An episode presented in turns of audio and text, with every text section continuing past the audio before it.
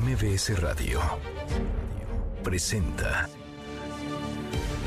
una forma distinta del periodismo de actualidad, donde las claves son informar, cuestionar y entretener.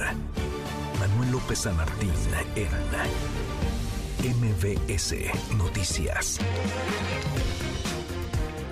Viernes, por fin es viernes 23 de junio, la hora en punto. Movida, muy movida esta tarde, hay mucha información. Soy Manuel López San Martín, gracias, muchas gracias que ya nos acompaña. Acaban de estar como todos los días, como todas las tardes, todas las voces. Se va, por fin se termina, eso dicen, esta muy fuerte tercera onda de calor que ha dejado temperaturas extremas, temperaturas de más de 45 grados centígrados, en algunas entidades de hasta 50 grados en los últimos días. Vamos a estar platicando del tema. Siguen protestando, siguen alzando la voz. Trabajadores de la salud de nuestro país realizaron esta mañana bloqueos, movilizaciones, que están pidiendo lo mínimo, lo elemental para poder trabajar.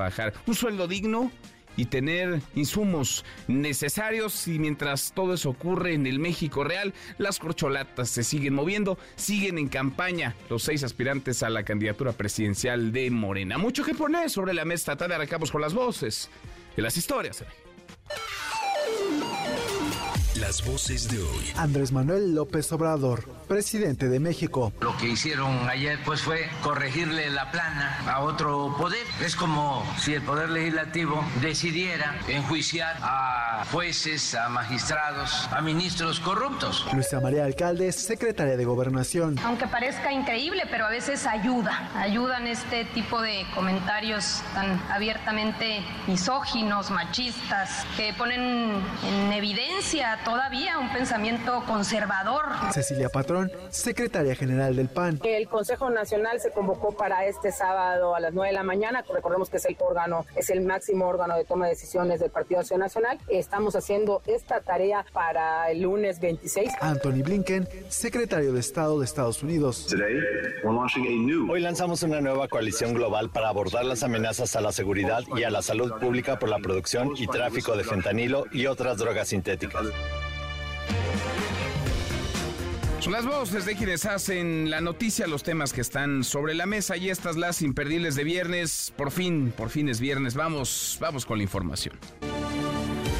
El presidente López Obrador se lanzó de nuevo contra los ministros de la Corte que ayer invalidaron la segunda parte del plan B de su reforma electoral. Una votación aplastante, 9-2, 9 ministros en favor de invalidar esta segunda parte de plan B de reforma electoral propuesto por el presidente López Obrador. Solo dos ministras, de hecho, que el presidente López Obrador impulsó para llegar a la Corte, respaldaban la legislación. Dijo que esta decisión la convierte a la Corte en el supremo poder conservador.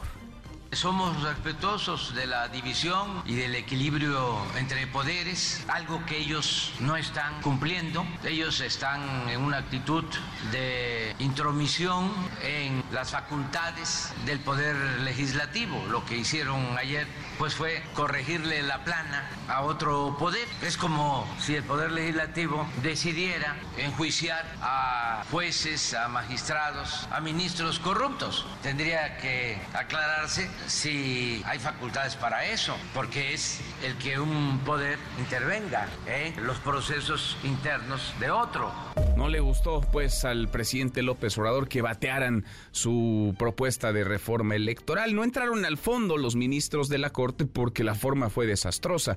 No entraron al fondo a lo que la legislación contemplaba porque se violentó, se transgredió el proceso legislativo, porque se atropelló, porque, vaya, fue muy desasiado. Así que ni cómo revisar lo que se votó, si cuando se votó estuvo mal hecho, mal votado el proceso. A propósito, del presidente aseguró que los recientes ataques contra distintas comunidades zapatistas en Chiapas no son graves a pesar de la ola de violencia que ha afectado a esta entidad en los últimos meses. Algo raro está ocurriendo, son decenas de homicidios, de muertes, son miles de personas las desplazadas. Afirma el presidente que su gobierno ayudará a conseguir la paz y la pregunta es, ¿dónde anda el gobernador?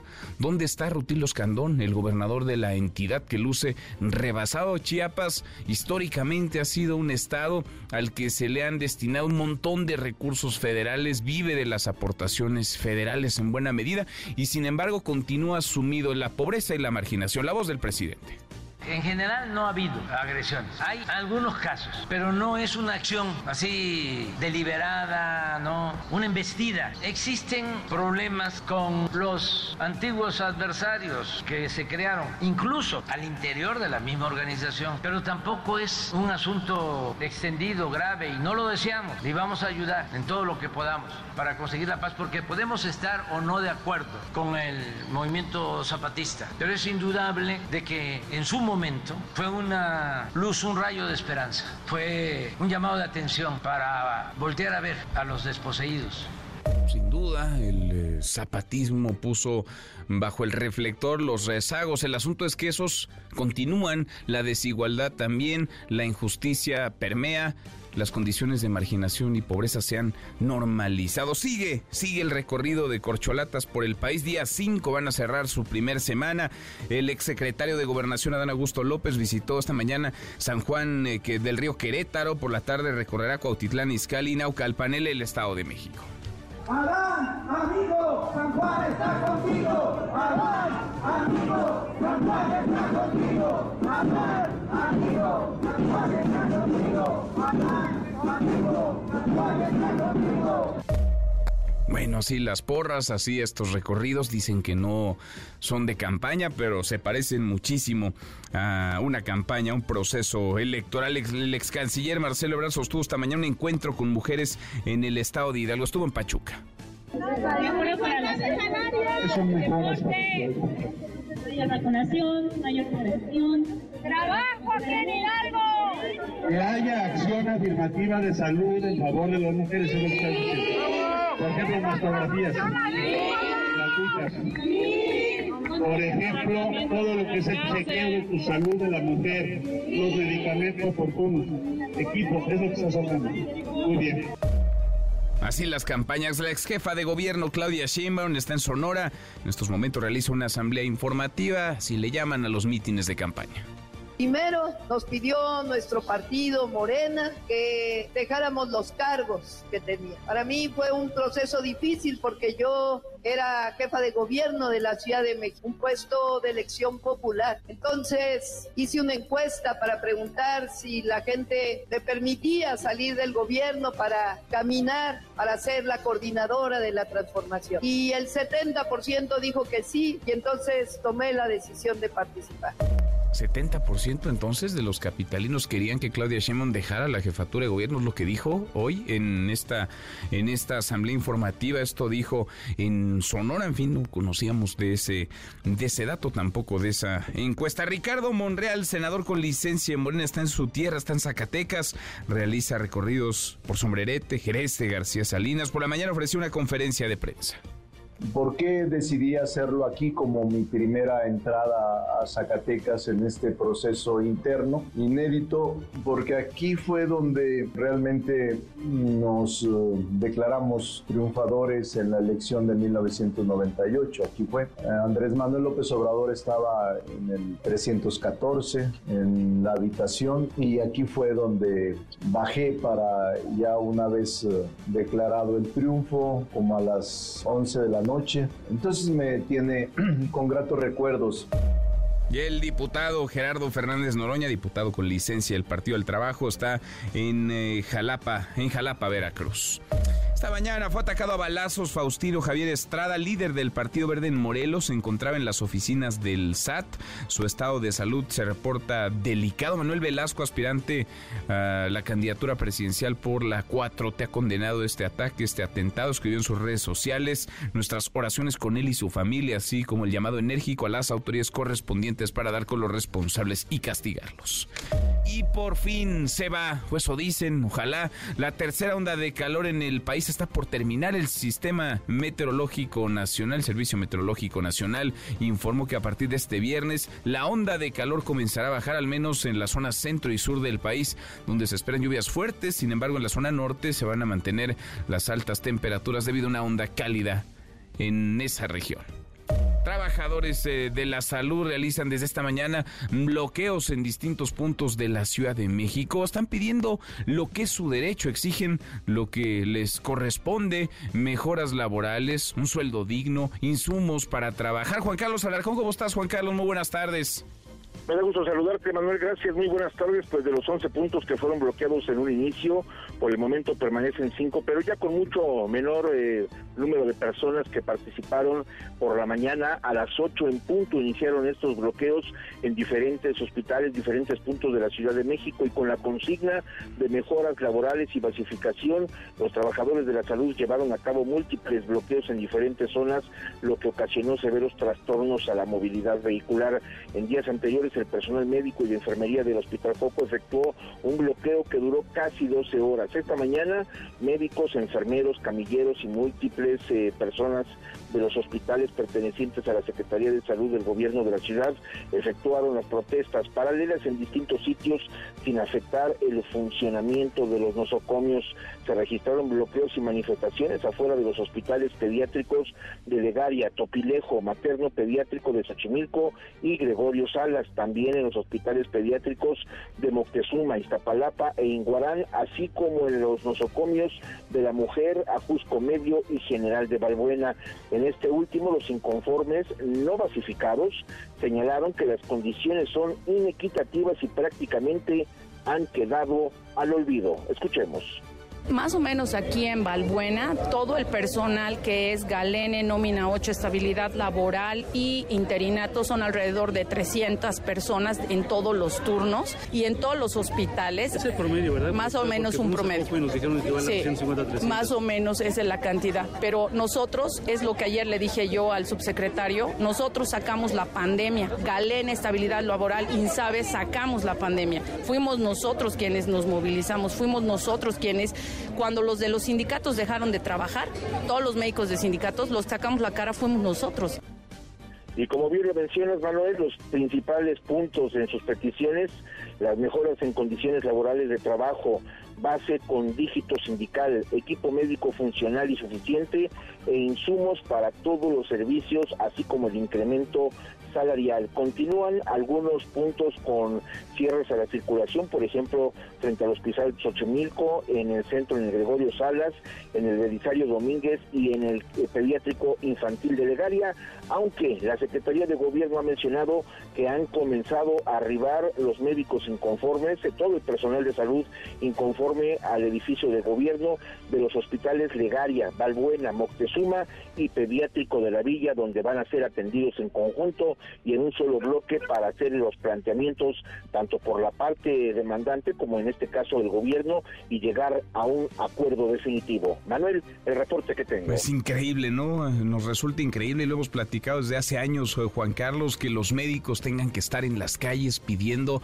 cuando la sociedad, las autoridades, los gobiernos deberían cuidar de ellos, porque salvan vidas, porque están en el frente de batalla y porque lo que piden les corresponde por derecho. Salarios dignos e insumos para trabajar, insumos para cuidar, insumos para cuidarse, para hacer bien su trabajo. Es increíble de verdad que veamos estas protestas de manera tan frecuente.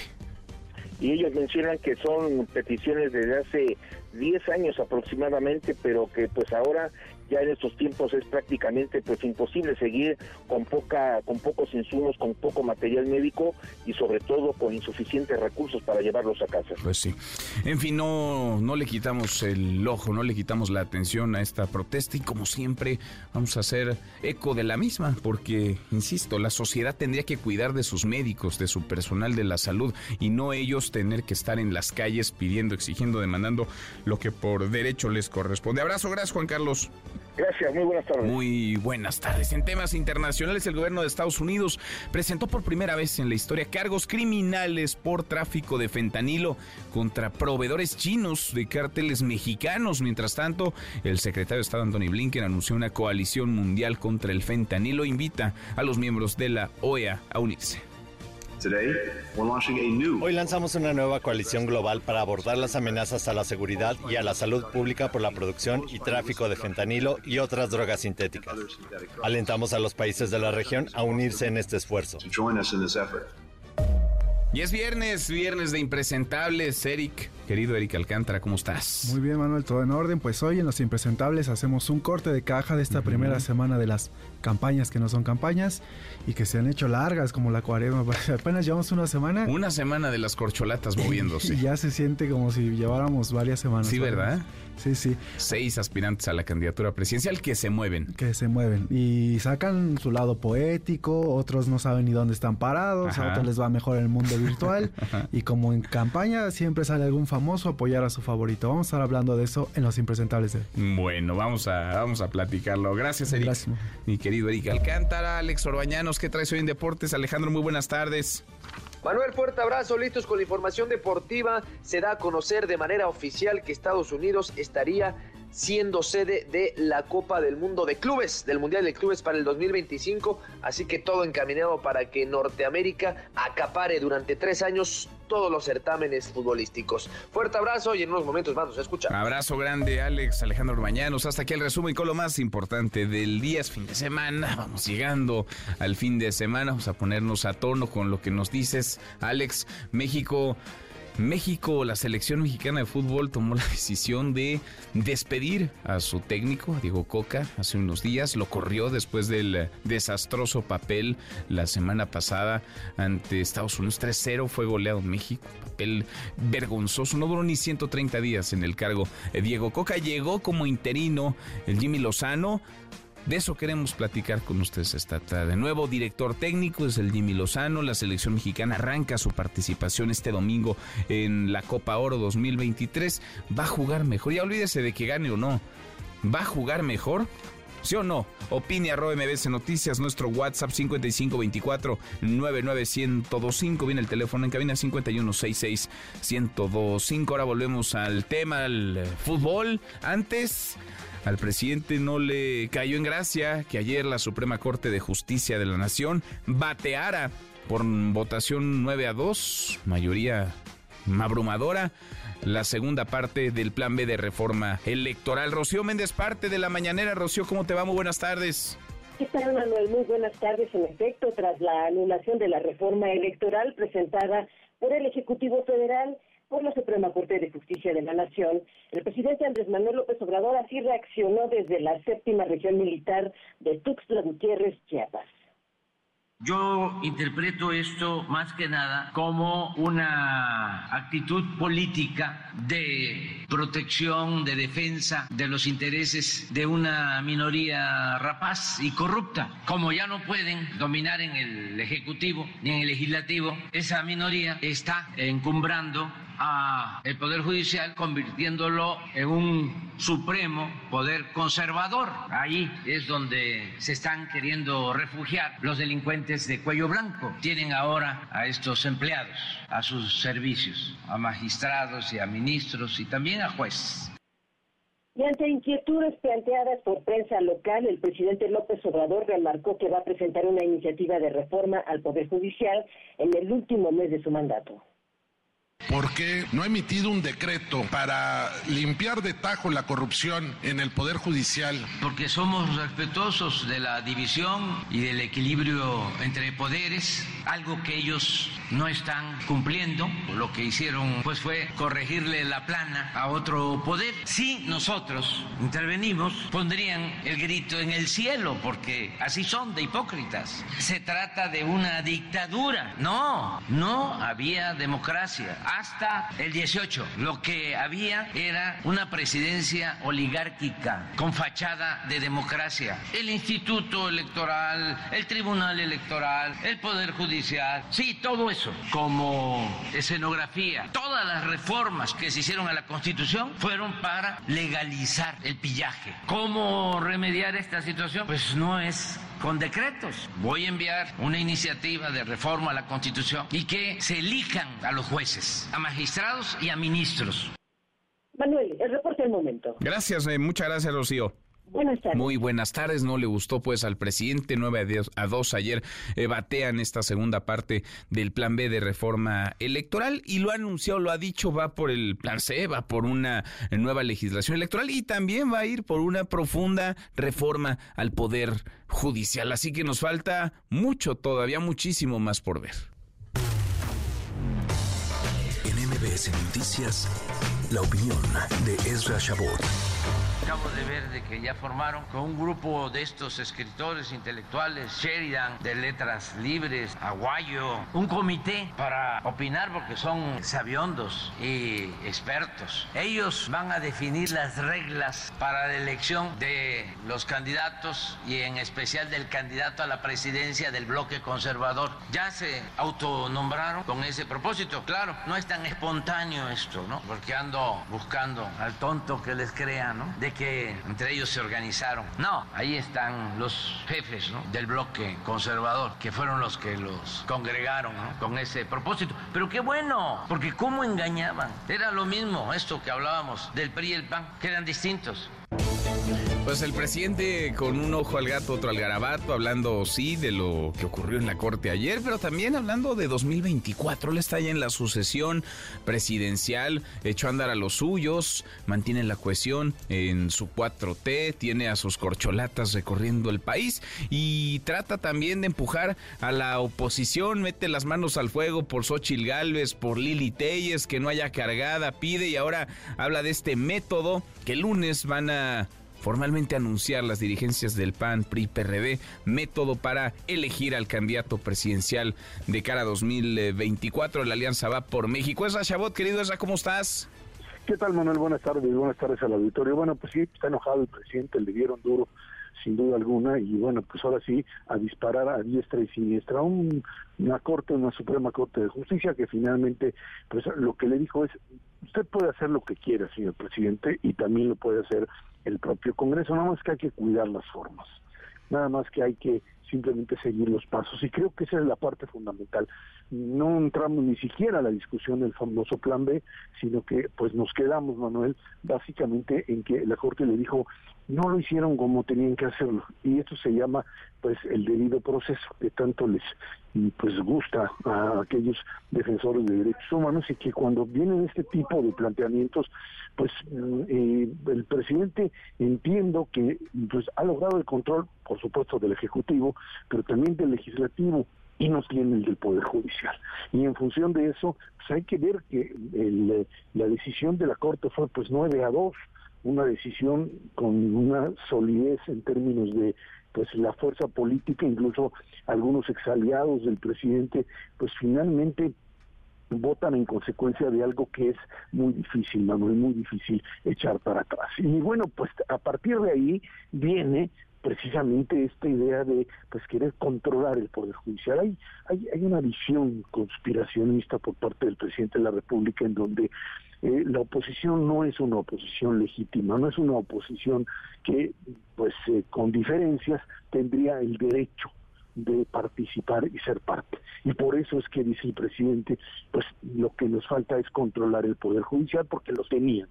Lo dice, lo acabo de escuchar, dice el presidente, todo lo anterior era pura fachada, todo lo anterior no era democracia, era oligarquía. Bajo ese principio, bueno, hay que recordar que él llega finalmente al poder con esas reglas, Manuel, pero lo que está diciendo abiertamente es, no me estoy enfrentando a una competencia política, me estoy enfrentando a una guerra, a un proceso en donde hay que deshacer, hay que hacer pedazos a la oposición, hay que descalificarla y aplastarla porque no tienen derecho a existir. Dice, los respeto. Yo no he escuchado eso, es, estás muy radical hoy. A ver, ¿no tienen derecho a existir? ¿Cuándo? Al contrario, si lo que ha pedido es que la oposición aparezca, ¿no? Que la oposición no se duerma en sus laureles. Sí, a ver, te lo planteo en este sentido. No tienen derecho a existir como forma legítima. O sea, estás hablando de una oposición que no forma parte del Estado mexicano, no la asume como una parte legítima, y por eso dice, vamos a terminar con ella en el 24 con el famoso plan C. A ver, esta es una idea muy clara. No estás hablando de una competencia, Manuel. No estamos hablando de una competencia entre diferentes. Estamos hablando de una competencia entre enemigos que tratan finalmente de destruirse. Y creo que en ese sentido hay un error en la concepción. La oposición que hoy trata de encontrar pues alguna fórmula que le permita competir contra el gran aparato de gobierno, pues probablemente está ya muy atrás en la carrera. Pero creo que este planteamiento hecho, que el día de hoy lo maneja el presidente abiertamente, lo que hace es decir, no es que somos distintos, no es que mi propuesta es una propuesta mejor, es que los otros engañaron, los otros son farsantes. Acusa a intelectuales de alto nivel de finalmente estar, pues básicamente al servicio del poder financiero, y eso es muy grave, Manuel. Uh-huh. Eso sí, no se vale bajo el principio de que finalmente uno puede tener opiniones diversas, pero creo que figuras como las que él ha atacado, pues no, simple y sencillamente no pueden aceptar, no podrían aceptarse en un modelo democrático. Tú ves bien, digamos, hasta que conozcamos a detalle lo podremos analizar a profundidad, es decir, el método que el lunes presentarán PAN, PRI, PRD, pero ¿ves bien, Ezra, que algunos académicos, algunos intelectuales, incluso algunos que han formado parte de el INE, de instituciones, del Instituto Federal Electoral, así es, del Instituto Federal, estén formando parte, digamos, de este proceso, de este mecanismo para elegir al candidato de la oposición. Eso es hacer política, estarás de acuerdo, están haciendo política, y se vale hacer política, ¿no? Lo que pasa es que de pronto creo que no decimos las cosas como son. A ver, el presidente es el jefe de campaña de su partido, de su movimiento. Además de ser presidente, es jefe de campaña, es jefe de un movimiento social, además de ser un movimiento político. Y del otro lado, pues hay intereses muy poderosos también. Hay intereses poderosos enquistados en poderes, en instituciones que están defendiendo los suyos. Y puede ser legítimos esos intereses, pero están defendiendo, digamos, esos cotos, y no tendríamos que asustarnos. Y hay políticos, y hay académicos, y hay analistas, y hay periodistas en los dos lados. Y creo que se vale, ¿no? El asunto es que de pronto unos y otros se descalifican, no sé por qué, cuando nutriría en una democracia, en una sociedad en donde se discutan las cosas, nutriría el debate público, nutriría la divergencia, la diferencia de opinión. Sí, sin duda alguna. Lo que pasa es que desde la presidencia de la República la descalificación fue la primera. O sea, ahora sí que tú empezaste. El modelo bajo el cual se estableció este tipo de gobierno en los últimos 4 años es el de considerar a la oposición como traidora. Lo dice abiertamente el presidente, traidores. Pero se han atacado toda la vida estos dos bandos. Le decía unos le decían peligro para México y los otros les dicen mafia del poder. O sea, están en el mismo nivel desde hace muchos años y es una batalla que tiene décadas. Ajá. Pero cuando tú estás en el poder, Manuel, cuando tienes la cabeza del Estado mexicano, tú no puedes seguir actuando como jefe de campaña, a menos que lo que quieras hacer es básicamente una elección permanente. El discurso del candidato no puede ser el mismo que el discurso del presidente. Son dos instancias diferentes, Manuel, total y absolutamente. El discurso presidencial es el discurso de los mexicanos, de todos, los que votaron por ti, los que no votaron por ti, los que están a favor y los que están en contra. Y eso es el papel de un jefe de Estado y no de un jefe de campaña. Pero bueno, pues quiere apostar por esa, pues por eso tiene este tipo de respuestas. Ya polarizaron a la sociedad mexicana y ahora esa es una guerra a morir entre uno y otro. En esas estamos, creo, Manuel, y bueno, vamos a ver cómo se procesa esto el próximo año. En esas estamos. ¿Estamos en 2023 o en 2024? O sea, porque, a ver, ya están las corcholatas en campaña. A partir de lunes la oposición o parte de la oposición, PAN, PRI, PRD, va a presentar su método para elegir candidato y harán algo muy similar. Van a organizar foros, en una de esas debates, encuestas, elecciones primarias. Van a adelantar también el reloj electoral. ¿Estamos en la competencia de a ver quién simula mejor? Pues es que, como el presidente adelantó la sucesión presidencial, no te queda de otra. O sea, si no le entras al juego en estas condiciones y buscas también, pues ahora sí que en la línea, lo que están asesorando, los que están asesorando a la oposición, lo que le están diciendo es, a ver, el presidente ya consiguió y Morena consiguieron que finalmente se les permite hacer una precampaña que no es precampaña, con tal de que no digan determinadas cosas. Vamos a ver si lo cumple. Entonces, tu oposición, a menos que quieras esperar los tiempos y irte hasta diciembre, y entonces, pues quién sabe con quién vas a tener la competencia. Entonces, lo que quieren hacer todo este grupo de intelectuales y de políticos y es encontrar algún mecanismo para contrarrestar estas reglas del juego que se impusieron desde la presidencia de la República. Y así lo van a jugar. El INE, creo que lo hemos platicado y discutido aquí, Manuel, sí tendrá que ver hasta dónde esto es una campaña que simplemente rompe ya con lo que sería una legalidad que no pueden asumir los partidos políticos, que no puede asumir ni el propio presidente, que adelantó los tiempos y se fijó como tal. Creo en ese sentido definitivamente que la oposición lo que está tratando es de buscar ahora sí que un salvavidas que le permita competir en una competencia a todas luces desigual, una competencia manejada desde la presidencia y a partir del aparato de gobierno. En eso estamos, creo. En esas andamos. Querido Ezra, buen fin de semana. Hablamos el lunes. Gracias. Igualmente, hasta luego. Buenas tardes. Es Ezra Shabot. Muy buenas tardes. La hora con 31. Pausa. Volvemos. Hay más. Siga a Manuel López San Martín en redes sociales. Twitter, Facebook y TikTok. M. López San Martín. Continúa con la información con Manuel López San Martín en MVS Noticias. MVS Noticias con Manuel López San Martín. Continuamos. Y aquí el desglose de lo que hizo esta señora, de Ana Gabriela Guevara, de lo que hizo ella y sus testaferros. Claro, pues muchas veces tiene razón, no firman los titulares, se cuidan, delegan esas funciones pues en áreas administrativas, pero en realidad la autorización también recae en ellos. A mí no me queda la duda de que Ana Gabriela Guevara es responsable de todo esto. ¿A poco no se da cuenta que se desaparecieron 500 millones de pesos, que no hay justificación para 500 millones de pesos de 2 años? La voz de la diputada del PAN, María Elena Pérez Jaén. Si hay una funcionaria impresentable en la actual administración, esa es Ana Gabriela Guevara, que como deportista lo dio todo, fue fuente de inspiración, pero como directiva deportiva le ha dado la espalda no solamente al deporte, sino a los deportistas, a las atletas. Ha además acumulado un rosario de quejas, de señalamientos, montón de sospechas por malos manejos, por desvío de recursos. Le agradezco estos minutos a la diputada María Elena Pérez Jaén. Gracias, diputada María Elena, ¿cómo estás? Muy buenas tardes. Hola, Manuel, muy buenas tardes a ti y a todo tu auditorio. Gracias por platicar con nosotros, pues no te quedaste en los dichos y has presentado 56 denuncias contra la CONADE y contra su titular, contra Ana Gabriela Guevara.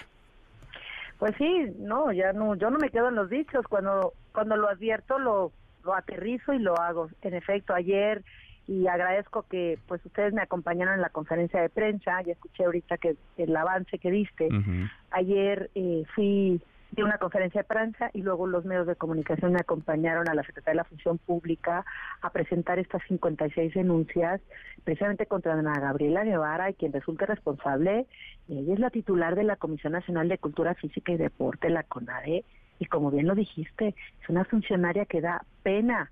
Es más, digo, ahorita entro al detalle, pero te quiero comentar, en la plataforma de México Elige, que hacen en la encuesta, de acuerdo a la encuesta de junio, en esta plataforma, en la que se califican los funcionarios del gobierno federal, pues resulta que esta excorredora, Ana Gabriela Guevara, es la que ocupa el primer lugar. Le sigue luego Manuel Bartlett, el de la Comisión Federal de Electricidad, y luego Alejandro Gersmanero. Pero ella, de acuerdo con el índice de percepción de corrupción, es que, o sea, ella aparece como primer lugar, y te lo digo, en estas denuncias que presenté ayer, en las 56 denuncias, es que es escandaloso, Manuel, que de la cuenta pública 2019...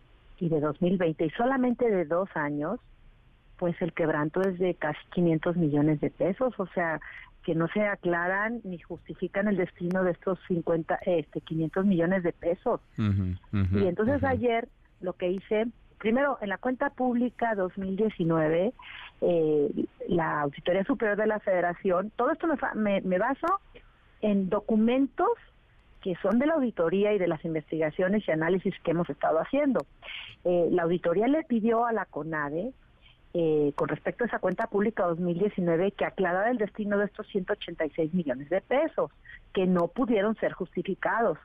Y luego, para la cuenta pública de 2020, donde la Auditoría Superior de la Federación le practicó 3 auditorías a la CONADE, y pues le pidió aclarar el destino de 310 millones de pesos que no pudieron ser justificados.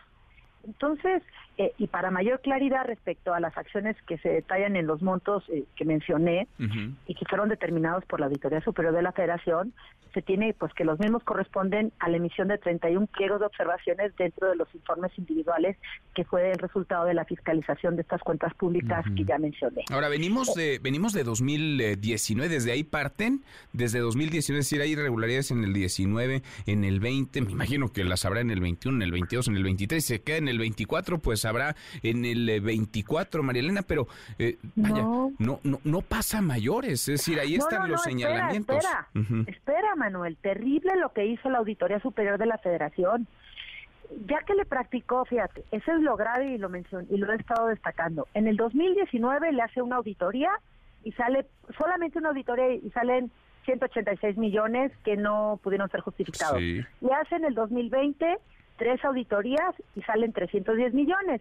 Entonces, lo que la auditoría, al ver el mal comportamiento de la CONADE en estas dos, en estas auditorías, decide en el 2021 ya no hacerle auditoría alguna. O sea, traes 500 millones de irregularidades entre 2019 y 2020 y mejor en el 21 para no encontrar más, dejamos de auditar. Exacto, o sea, la auditoría dice, y te hablo algo, en vez, ¿qué crees que ha sucedido? Le han ido incrementando el presupuesto, le han ido autorizando incrementos a la CONADE. Pues simplemente del año pasado a este le dieron 176 millones de pesos más y este año tiene para ejercer la CONADE 2.500 millones de pesos. Y el año pasado, en el 2022, le dieron un presupuesto de 2.300 millones de pesos. ¿Y qué crees? Hoy, este año, en marzo, el 15 de marzo, que por cierto la publica tardía el programa anual de auditorías, la Auditoría Superior de la Federación, le dice que le va a practicar 4 auditorías en el 2022, pero son auditorías, no las quiero demeritar, Manuel, pero son auditorías cosméticas, no son auditorías forenses, que son las duras, las que tienes que revisar a fondo el uso y destino de los recursos en la evaluación, no. La auditoría este año dice, pues el 2021 no le hice. En el 2022 le voy a hacer 4 auditorías de desempeño. No, Manuel, si ya tenemos elementos suficientes del mal comportamiento que ha estado haciendo la CONADE con los recursos y su titular, Ana Gabriela Guevara, yo le voy a exigir ahora a la Auditoría Superior de la Federación que le haga una auditoría, que le haga auditorías en el 2021, porque resulta que la auditoría, que también, Manuel, desafortunadamente, la Auditoría Superior de la Federación, su titular, el auditor superior, David Colmenares, ya se acomodó con el Andrés Manuel, ya está muy sentado, ya no hace... Es lo que yo digo, de repente descubren las cosas, practican las auditorías, cacarean el huevo pero no lo cocinan. ¿Y qué significa eso? A ver, acude ante la Fiscalía General de la República a presentar las denuncias penales, pues sí, Manuel. Pues sí. Tú encuentras todas estas irregularidades, no te las justifican, no te las aclaran. Por lo pronto, de 2 años solamente traemos casi 500 millones de pesos. Es un dineral, María Elena. Estoy platicando con la diputada del PAN, María Elena Pérez Jaén. Ahora, te tiene que contestar la auditoría, está obligada a indagar, a tener que revisar, le pueden dar carpetazo. ¿Qué esperas tú que ocurra? Porque tú has alzado la voz, vas, presentas estas 56 denuncias y luego, ¿qué sigue? Las presenté ante la Secretaría de la Función Pública. Tú sabes que también los órganos fiscalizadores, el órgano de control que tiene la Administración Pública Federal, es solamente la Secretaría de la Función Pública. Mira, tampoco tengo muchas esperanzas porque el secretario Roberto Salcedo Aquino, pues ya sabemos que es un secretario de ornato. Ayer cuando estábamos presentando, y lo vio tu reportero que estaba conmigo, cuando estoy presentando las solicitudes, las denuncias, salió corriendo el subsecretario a buscarme, a hablar conmigo. No, pero diputada, me decía, es que esto lleva tiempo. Le digo, a ver, subsecretario, esto es de 2019, 2020, va a terminar el sexenio y no hubo ninguna responsabilidad. No, vengo aquí a presentarlas, porque la Auditoría Superior de la Federación, como no veo que haya actuado, al menos el órgano interno de control que tiene la CONADE por parte de la Secretaría de la Función Pública, tuvo que haber ya denunciado todas estas cosas. Ya tienen que tener ustedes conocimiento. Por eso vengo yo a presentárselas, para saber cómo la Secretaría de la Función Pública va a responder. Porque le dije al subsecretario ayer, pues mire, ¿cómo va a actuar el secretario de la Función Pública si la semana pasada Ana Gabriela va a tomarse cafecito con el presidente López Obrador a Palacio Nacional, ¿no? Salió toda sonriente y todavía declarando en contra de las atletas, de las chicas estas de nado artístico que tenemos, que sigue atacándolas, defenestrándolas. Sí, que son campeonas y a quienes no les ha querido dar sus becas, a las que tienen derecho. Pero mira, pero te voy a dar un ejemplo. De las cosas que expuse ayer en estas denuncias, nada más te voy a dar un ejemplo para que veas. No se lo da a nuestros deportistas mexicanos y mexicanas, pero ¿qué tal lo que hizo la señora Ana Gabriela Guevara? Fíjate que en una de las denuncias encontramos que se pagaron entrenadores, les pagaron 15 millones y medio a entrenadores que no contaban con acreditación ante el Sistema Nacional de Cultura Física y Deporte. Les pagaron 15 millones y medio a 29 entrenadores de nacionalidad cubana. A ellos sí les dio 15 millones y medio.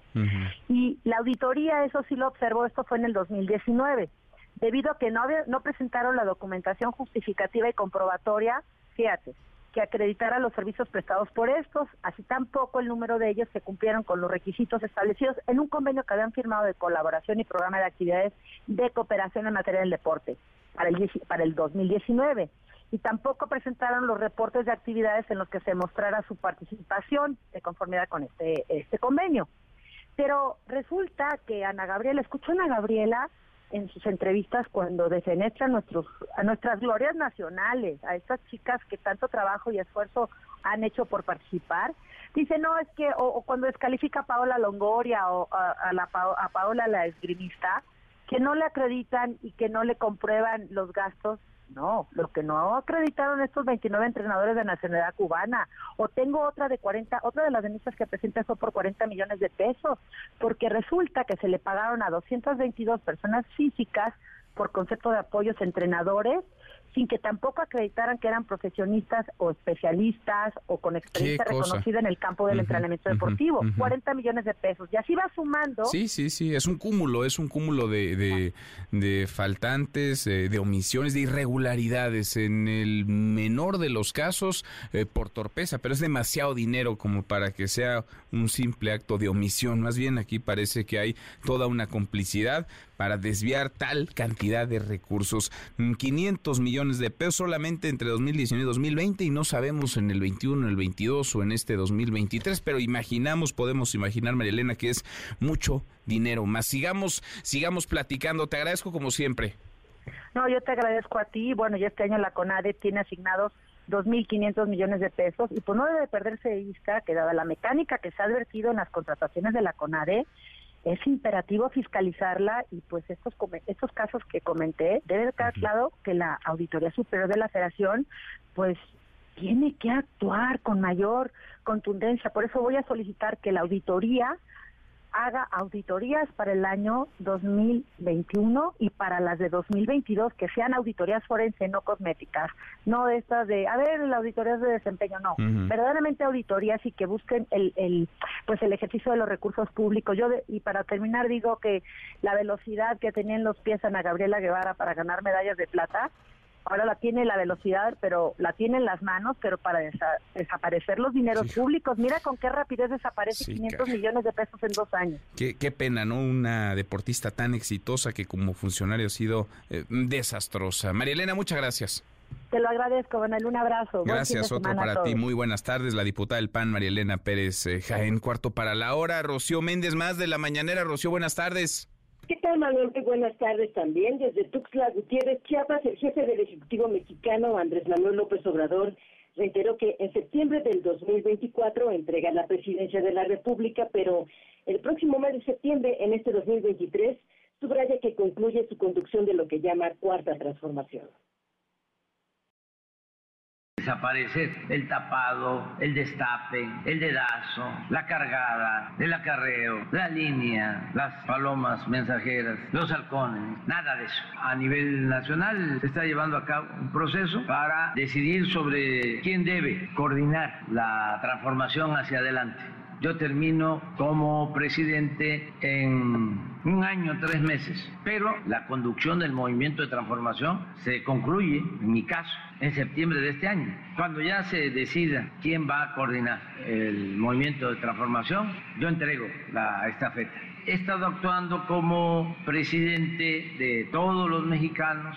Las ayudas llegan a todos, sean del partido que sean, pero sí encabezo un movimiento de transformación, eso es público y notorio. Ya llegó el momento de que haya un relevo para conducir lo que yo he llamado continuidad con cambio. Habrá un nuevo liderazgo, dijo Manuel, pero se mantienen objetivos. También López Obrador subrayó que no intervendrá en elecciones locales. Cambio en el estilo, no somos iguales en la manera de pensar, qué bueno, no estamos hechos en serie, no somos robots, cada quien tiene su historia, sus concepciones, sus experiencias. Aquí lo importante es poner siempre por delante el interés general, es una palabra, pueblo. En Chiapas en su momento va a suceder lo mismo, tienen muy buenos cuadros para el relevo. Yo no voy a intervenir en la elección en Chiapas, no voy yo a intervenir. Manuel, se reporta al momento. Gracias, Rocío, muchas gracias. Buenas tardes. Muy buenas tardes. El presidente dice que no se va a meter. Están ahora corriendo las corcholatas, las 6 recorriendo el país. Vendrán después los procesos internos para designar a los 9 candidatos a gubernaturas, 8 gubernaturas y la jefatura de gobierno de la Ciudad de México. Serán ejercicios que prácticamente replicarán, van a ser copia-calca del que se vive en la elección electoral. 10 para la hora. Pausa. Volvemos, hay más. Redes sociales para que siga en contacto: Twitter, Facebook y TikTok. M. López San Martín. Continúa con la información con Manuel López San Martín en MVS Noticias. Ya estamos de regreso. MVS Noticias con Manuel López San Martín. Continuamos. Los numeritos del día. Citlali Sáenz, Citlali, qué gusto saludarte, ¿cómo estás? ¿Qué tal, Manuel? Buenas tardes a ti también, a nuestros amigos del auditorio. Te comento cómo están operando en este momento de la jornada los principales índices del mercado cambiario, bursátil y petrolero. El Dow Jones Industrial pierde 0.47%, también retrocede el Nasdaq 0.49% y sigue esta tendencia negativa. El S&P BMW de la Bolsa Mexicana de Valores muestra un descenso de 0.43%, se cotiza en 53.328.98 unidades. En el mercado cambiario, el dólar en ventanilla bancaria se compra en $16.61, se vende en $17.63, el euro se compra en $18.43, se vende en $18.99 y finalmente te comento cómo se cotiza la criptomoneda más conocida, el Bitcoin. Gana 2.67%, se compra en $530,400 por cada criptomoneda. Manuel, es mi reporte, buenas tardes. Gracias, muchas gracias, Itlali, buenas tardes. ¿Y si ponerte en modo ahorrador te hace ganar dinero? ¡Sí! Obtén un cashback diferente de hasta $6,000 comprando y ahorrando con HSBC. Sí. Entre más ahorras, más ganas. ¿Y si sí? Consulta más información en www.hsbc.com.mx/ICC. HSBC presenta Economía y Finanzas con Eduardo Torreblanca. Lalo, qué gusto saludarte, ¿cómo te va? Igualmente, Manuel, gusto en saludarte en este viernes, poder saludar al público que nos escucha. Buenas tardes. Muy buenas tardes, es un tema que ha estado conversándose mucho, pero que creo no termina de entenderse bien a bien. Hay una problemática del maíz amarillo, ese maíz que México ha importado por más de 3 décadas, Lalo. Sí, hombre, y eso nos puede generar un problema muy serio con Estados Unidos, incluso también con Canadá en otros productos transgénicos. Lo cierto es que tendremos que definir lo más pronto posible nuestra posición en la materia de cultivos transgénicos, porque ya estamos ante un conflicto que tendrá que ser ventilado en función de las reglas del TEMEC. Desde hace varias décadas, como tú bien señalas, Manuel, importamos maíz amarillo transgénico que fue surgido a nivel mundial a finales de los años 90. El maíz blanco no lo importamos porque somos autosuficientes e incluso superavitarios en el consumo, es decir, satisfacemos la necesidad de nuestra población en cuanto a maíz blanco, y el sobrante incluso se puede llegar a utilizar como alimento forrajero. No es lo ideal, pero pues de que se pierda, que lo usen y se pague, aunque sea más barato, pues así mejor han determinado los productores. En el año 2022 importamos 16.5 millones de toneladas de maíz amarillo. En 90 de esas compras las hicimos a Estados Unidos. Les pagamos aproximadamente 5,000 millones de dólares. También le compramos a Brasil y al resto a Argentina. Todo ese maíz es maíz amarillo transgénico. El principal productor de esa variedad transgénica es Estados Unidos.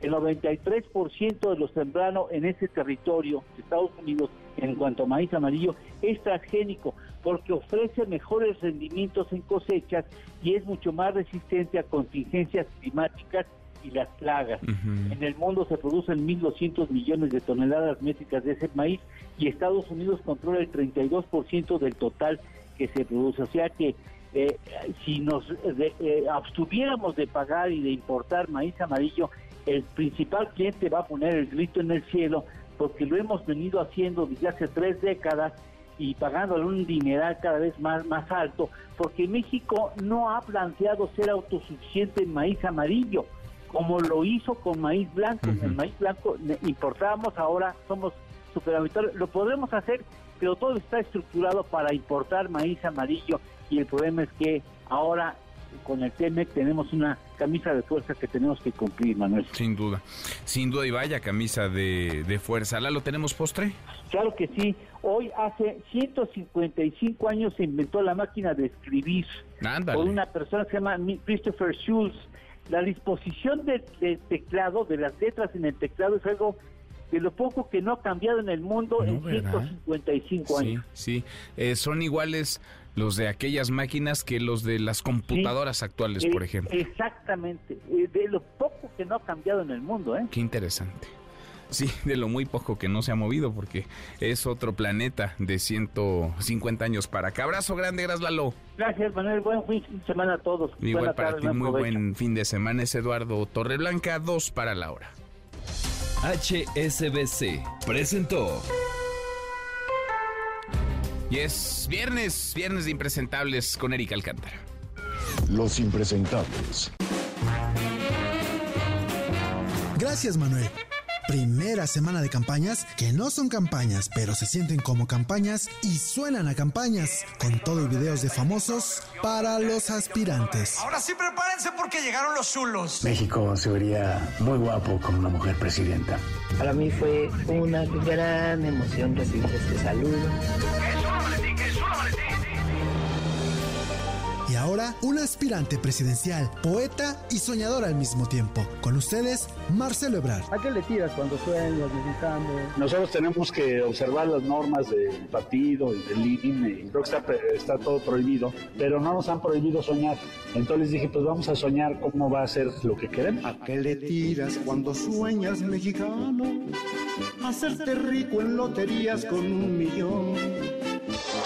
El que va de protagonista es Ricardo Monreal. Sí, protagonista, pero en su mundo virtual. Monregame. La verdad es que es un juego entretenido, realista, ingenioso. Es una buena idea.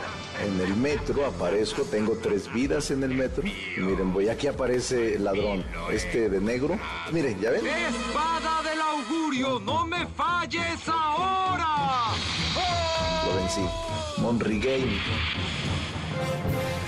Y finalmente, hay algunos que confunden gimnasia con magnesia, o peor aún, tlayudas con camote. Entonces, hoy decidí aquí en Puebla, corazón. ¿Qué dije? En Puebla después. En Puebla el jueves. En Guasilla, yo madre, ya me voy. se marchó. Ya, madre, ya me voy. Y a su barco le llamó Libertad. Yo soy Eric Alcántara, le deseo feliz viernes y recuerde, la cosecha de impresentables nunca se acaba. Se acaba la papa, se acaba el maíz, se acaban los mangos, se acaban los tomates, se acaban las ciruelas, se acaban los melones. Mi querido Eric Alcántara, ¿cómo está? 5 días llevan ya estas corcholatas de recorrido, 5 días de campañas. Así va la cosa. 5 días y se siente que ya van más. ¿Sí? ¿Tú lo has sentido como un proceso más largo? Lo digo por Fernández Noroña, por el diputado Gerardo Fernández Noroña, que en estos 5 días ya no sabe ni dónde está. Pero esa fue creo que de lunes, ¿no? Sí, arrancando la campaña, que fue lo peor. Andaba norteado. Pues sí, visitan un montón de entidades. Ayer platicábamos del caso Adán Augusto López, 4 estados en un día. ¿Con qué ojos, no? ¿Con qué dinero? Bueno. ¿Con qué recursos? Pues del que sale del partido, que a su vez sale del que... No, porque él donó. Pagamos. Él donó, ¿te acuerdas que renunció a estos 5 millones de pesos que el partido les dio? Que además no les van a alcanzar para mucho. Quizá algunos ya hasta se lo gastaron, pero 5 millones que no eran suyos y él decidió repartirlos, donarlos a nombre de Morena, a nombre del partido, a 2 comunidades, Platón, que en Guerrero, otra comunidad en Veracruz. Y listo, a seguir con campañas. Vamos a ver, va a ser interesante cómo se financia Adán Augusto López, porque como bien dices, pues donó. Y también va a ser interesante ver cómo mantienen el ritmo los aspirantes, sobre todo el interés de sus simpatizantes en estos 70 días, porque pues... va para largo, se siente. Sí. Son 70, ¿no? Ya nos quedan 65. 65 nada más. Y veíamos algunos también confundidos, como Damián Bichir, que decía que México se vería bien con una presidenta mujer. Está un poco confundido porque se le olvida que no estamos buscando presidenta, candidato, estamos buscando coordinador. Sí, no le pasaron el guión bien. Coordinador de los comités de defensa. Sí, eso no es delito electoral. Aguas, sí. No puede estar haciendo precampaña ni llamando al voto por nadie. No, casualmente salió él solito a apoyar a su aspirante. Apoyo espontáneo. Te digo que parece totalmente una campaña. Sí. Así como y la oposición hará lo mismo a partir del lunes, ¿eh? El lunes, cuando presenten su método para elegir candidato, para no ser atropellados, para no ser arrollados en las urnas, van a hacer lo mismo que Morena. Entonces, ¿con qué cara van a poder criticar a la 4T? Unos a otros van a estar transgrediendo la legislación, van a estar simulando. Pues como dice el dicho, en la guerra y en el amor todo se vale. Todo.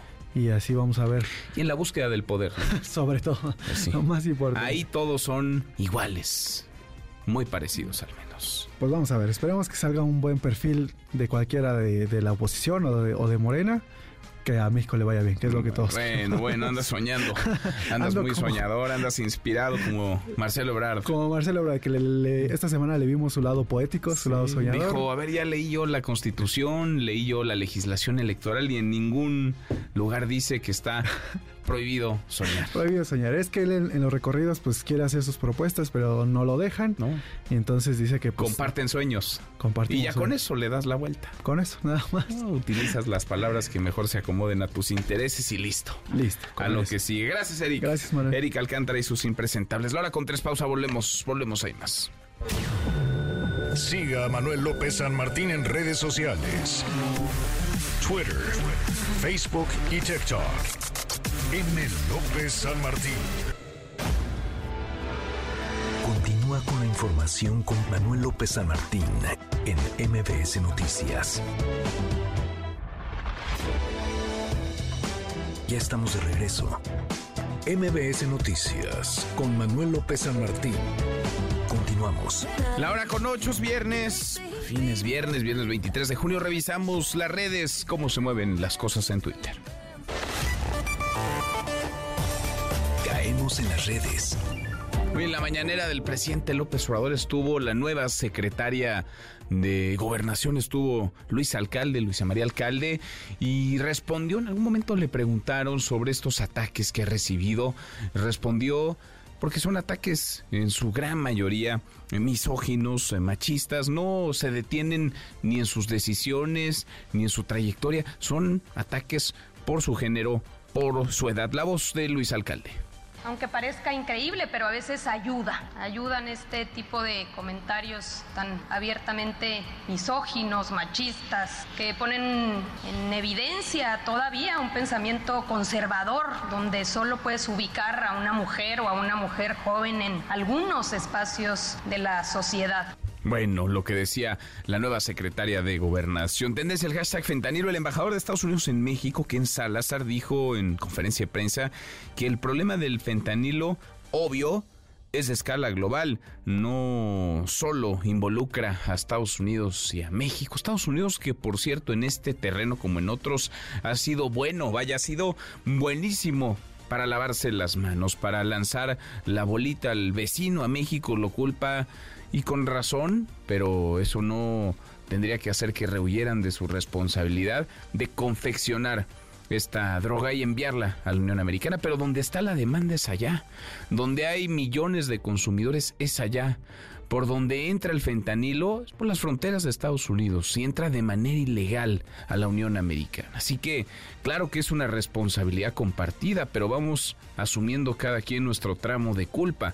México confecciona, envía, trafica. En Estados Unidos también hay corrupción, o allá no.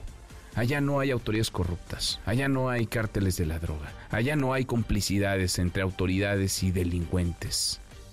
Porque desde luego que, a ver, los precursores llegan desde China, en México se confeccionan y se envían a la Unión Americana, pero ya se consume y por cantidades bestiales, toneladas, y mueren cientos de personas a diario. Así que si queremos erradicar esto que es un problema, una crisis de seguridad, sí, pero sobre todo de salud, hay que empezar a hablar las cosas por su nombre. La voz de Ken Salazar. Es importante que conocer que este veneno que llegaba directamente a los Estados Unidos.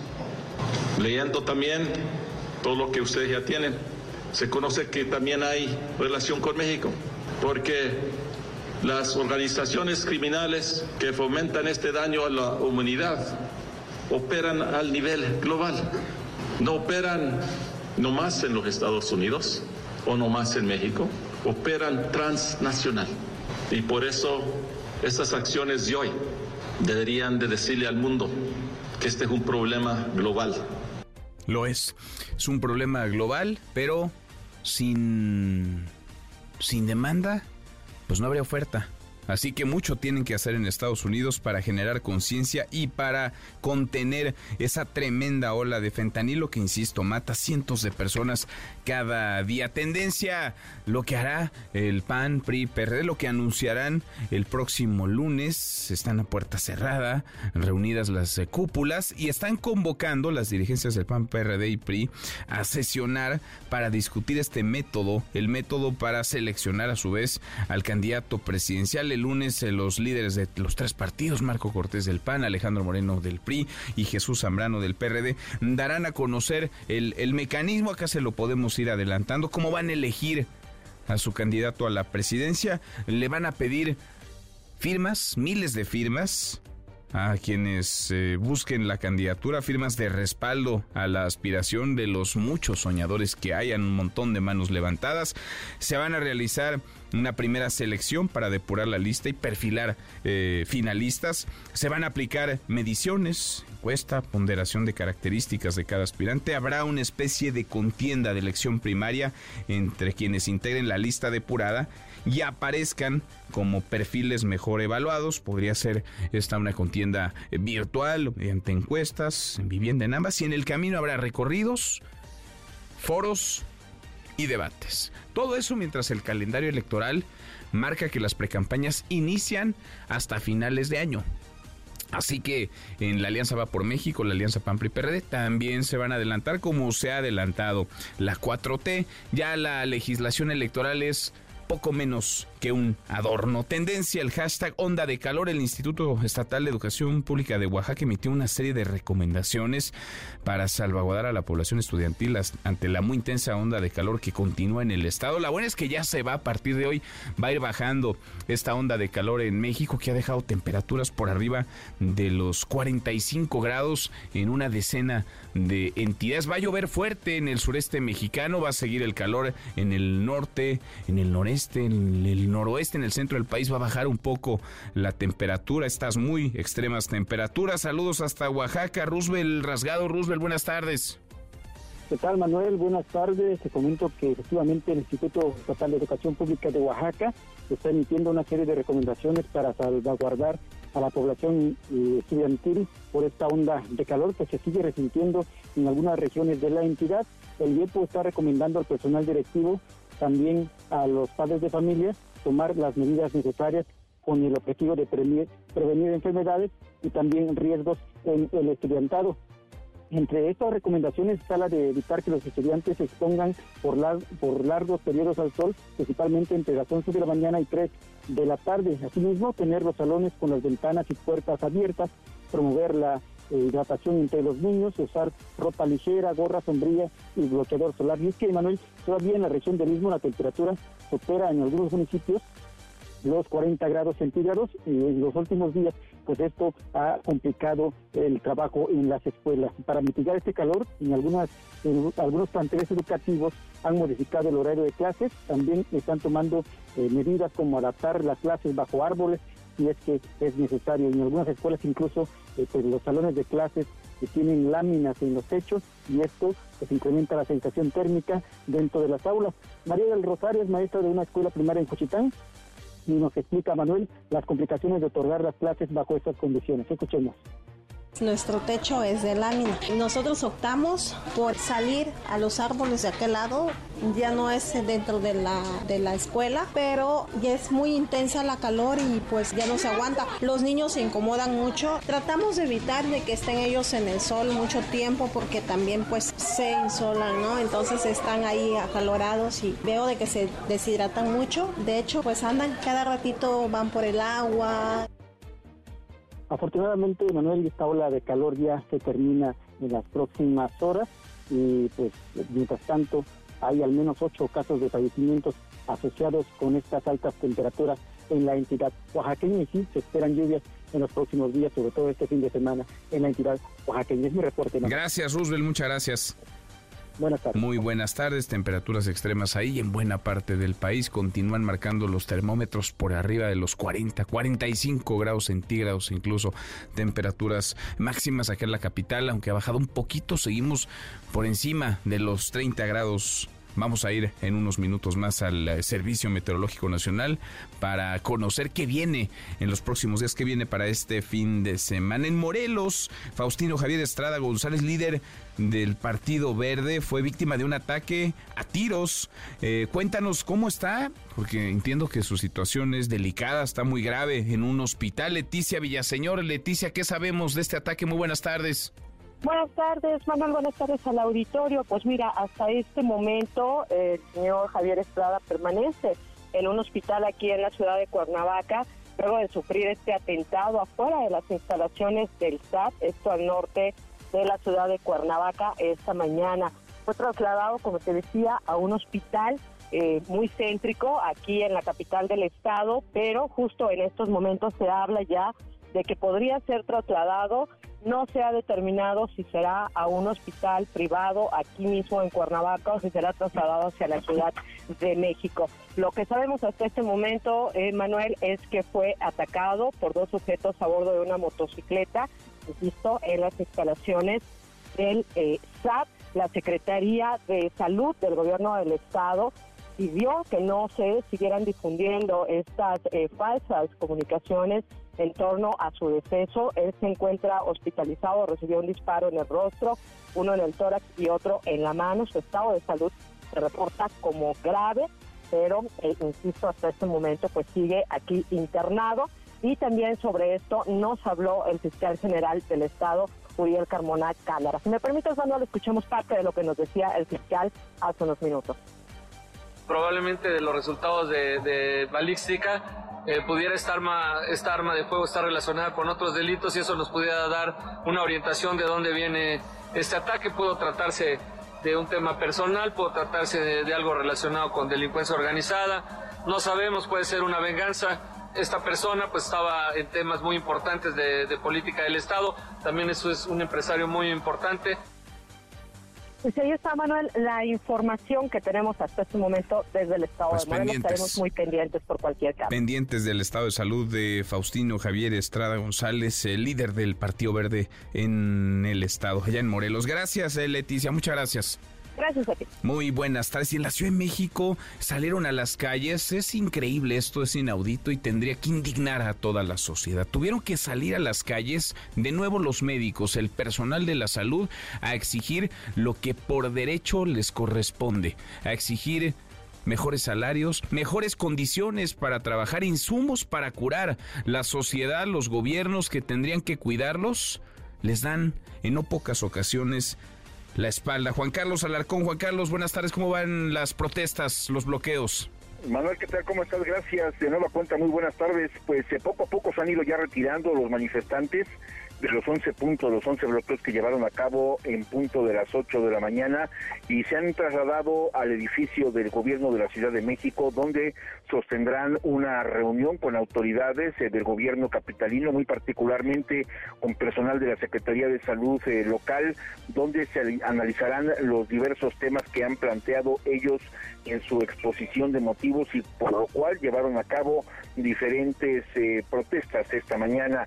Por ejemplo, las principales peticiones que ellos han puesto sobre la mesa es mejorar las condiciones laborales de trabajo, establecer las bases con dígito sindical. Esto quiere decir que se batifiquen todos los empleados que hasta el momento y después de 10 años no tienen un trabajo fijo y seguro en la Secretaría de Salud local.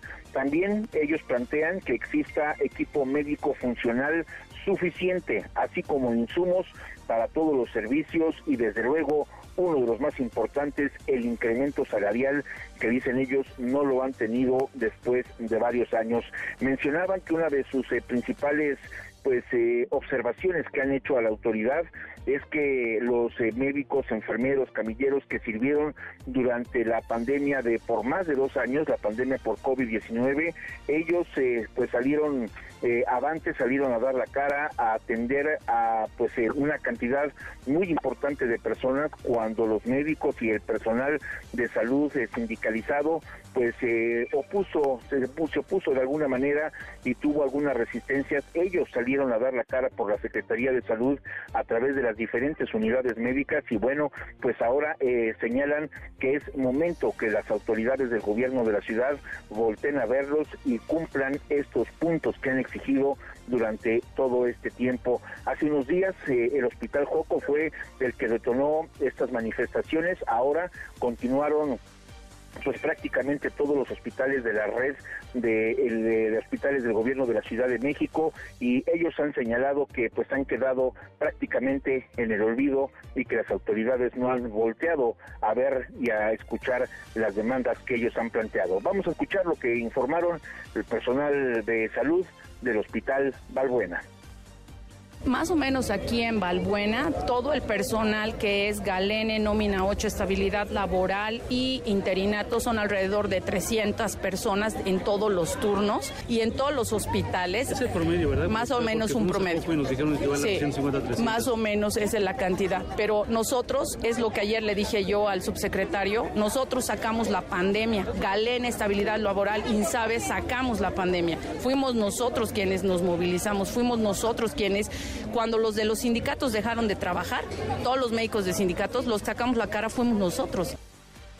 Pues se registraron bloqueos y manifestaciones afuera de los hospitales del pediátrico de Legaria, Popilejo, el materno pediátrico de Xochimilco y el Gregorio Salas, que se ubica en la colonia Centro. También los hospitales pediátricos de Moctezuma, Iztapalapa e Inguarán, así como los nosocomios de la Mujer, el Ajusco Medio y el General de Valbuena. Hace unos minutos retiraron el bloqueo que permanecía en Ribera de San Cosme y el circuito interior, que afectó muchísimo la vialidad, pero ya para esos momentos la vialidad ha quedado libre y como te comento, pues poco a poco se suman más médicos, más personal del sector salud a estas pláticas con el gobierno de la ciudad, Manuel. Pues qué bueno que están platicando, qué bueno que los reciben, qué bueno que los escuchan. Ahora que les resuelvan, ¿no? Ahora que les den lo que están pidiendo, que es su derecho, tener herramientas, insumos para trabajar, para cuidar de los demás, para cuidar de sí mismos y salario digno. No están pidiendo demasiado, están pidiendo apenas lo justo, Juan Carlos. Gracias, muchas gracias como siempre. Un abrazo, muy buenas tardes. Un abrazo grande, muy buenas tardes, Juan Carlos Alarcón. Deportes con Alejandro Orbañanos. Alejandro Orbañanos, Alex, qué gusto escucharte, ¿cómo estás? Qué gusto saludarte, Manuel. Todo muy tranquilo, con 38 grados de temperatura Mándale. Aquí en Houston, pero tranquilos y de a poco ya empezando a acercarnos al Día de la Verdad, porque Jaime Lozano estará listo para debutar este domingo ante Honduras. Ya tuvo su segundo entrenamiento esta mañana, donde empieza, ¿no?, por partes. Empieza por partes a buscar orden atrás en la zona defensiva, a buscar un poco de trabajos de mecanización para que esto de atrás hacia adelante vaya cambiando, para que el equipo de a poco vaya entendiendo su idea y, insisto, los pocos entrenamientos que ha tenido, sacarles el mayor provecho posible. Así empieza a trabajar Jaime Lozano. Todavía no tiene una alineación definida, pero bueno, es evidente que va a confiar en los que conoce y que veremos una alta cantidad de futbolistas que él tuvo en Tokio 2020 alineando. Sin duda, conoce a algunos, conoce a varios, conoce a la selección, hay un montón de presión, ojalá que gane México, ojalá que juegue mejor, por lo menos ojalá que le metan corazón, Alex.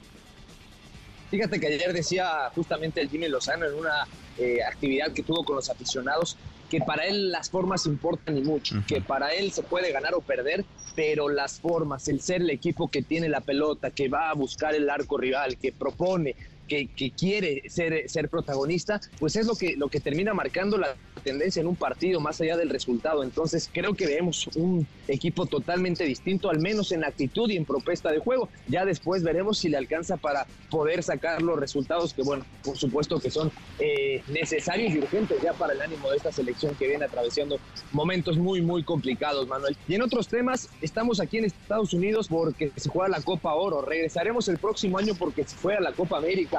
Regresaremos en el 2025 porque se va a jugar el Mundial de Clubes, este nuevo formato de 32 equipos de nivel mundial, asiáticos, africanos, de Europa, de Sudamérica, de CONCACAF. Bueno, todos ellos hoy hace oficial la FIFA que van a jugar este torneo aquí en los Estados Unidos, para que nos demos una idea de quién está levantando la mano, quién está invirtiendo y quién se va a convertir en una potencia futbolística en no mucho tiempo. Sin duda, pues vamos a ver. Por lo pronto México ha dejado, lo platicamos contigo a lo largo de esta semana y lo hemos venido platicando desde hace varias, Alex. México ha dejado de ser el gigante de la CONCACAF, ahora pues a batallar de nuevo, a construir desde abajo, a ir a cuesta arriba. Ojalá que, insisto, le pongan ganas, le pongan corazón y ojalá que México destaque no solamente lo que toca la selección mexicana, sino ahora también este nuevo Mundial de Clubes pueda tener un representativo digno, que haga un buen papel, que ponga el nombre de nuestro país en alto. Los escuchamos, Alex, en un rato más. Perfecto, Manuel, fuerte abrazo. Los esperamos en unos minutitos en Claro Sports por MVS Radio. Suerte con el calorón allá. Alejandro Orbañanos, la hora con 27, casi llegamos a la media pausa. Antes, una vuelta por el mundo de la mano de mi tocayo Manuel Marín y volvemos, hay más. Internacional. Por primera vez en la historia, el gobierno de los Estados Unidos presentó cargos criminales por tráfico de fentanilo contra proveedores chinos que medían precursores químicos a los cárteles mexicanos. Se trata de 4 compañías chinas y 8 ejecutivos de estas, a quienes acusa de conspirar para producir y traficar fentanilo. Mientras tanto, el secretario de Estado Antony Blinken anunció una coalición mundial contra el fentanilo e invitó a los miembros de la OEA a unirse. Hoy lanzamos una nueva coalición global para abordar las amenazas a la seguridad y a la salud pública por la producción y tráfico de fentanilo y otras drogas sintéticas. Alentamos a los países de la región a unirse en este esfuerzo. Las fuerzas rusas se enredan en una pelea que podría dividirlas. Yevgeny Prigozhin, líder del grupo paramilitar Wagner, que ha realizado gran parte de los ataques contra Ucrania, acusó al Ministerio de Defensa ruso de bombardear sus bases y prometió responder. Horas antes, Prigozhin dijo en una entrevista que el Ministerio de Defensa engañó al presidente Vladimir Putin, haciéndole creer que la OTAN atacaría a Rusia para así iniciar la invasión a Ucrania. Nosotros los golpeábamos, ellos nos golpeaban, y eso ha estado pasando todos estos largos 8 años, desde 2014 hasta 2022. A veces hubo una escalada, varios intercambios de fuego. El 24 de febrero del año pasado no hubo nada extraordinario. Ahora, el Ministerio de Defensa ya está tratando de engañar al público, está tratando de engañar al presidente y está contando la historia de que hubo una agresión insensata de Ucrania y de que iban a atacarnos junto con todo el bloque de la OTAN.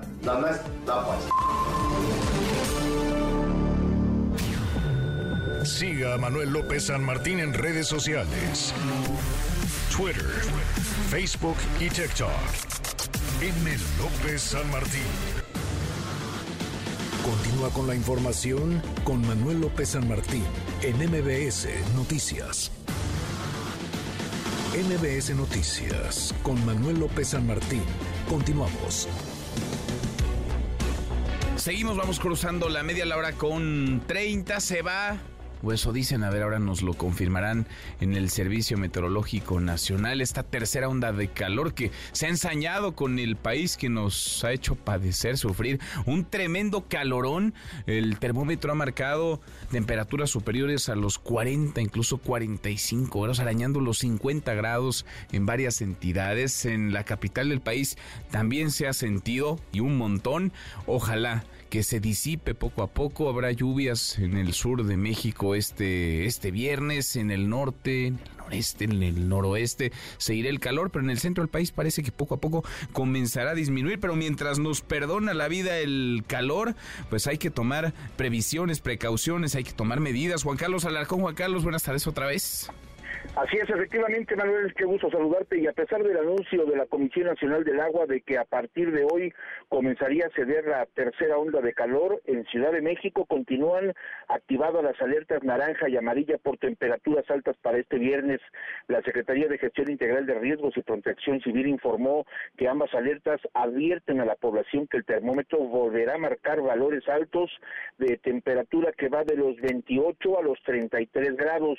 El problema es que el calor persiste y la población requiere de más líquidos para la hidratación y mayor cuidado a la salud para prevenir el denominado golpe de calor. Esto provoca mayor consumo de líquidos fríos, pero lo que ha escaseado, Manuel, en los últimos días es el hielo en tiendas de conveniencia y de autoservicio e incluso en las fábricas donde se limita la dotación. Sin embargo, pues las personas buscan por todos lados llevar el hielo no solamente a casa, sino también a los negocios. Escuchemos.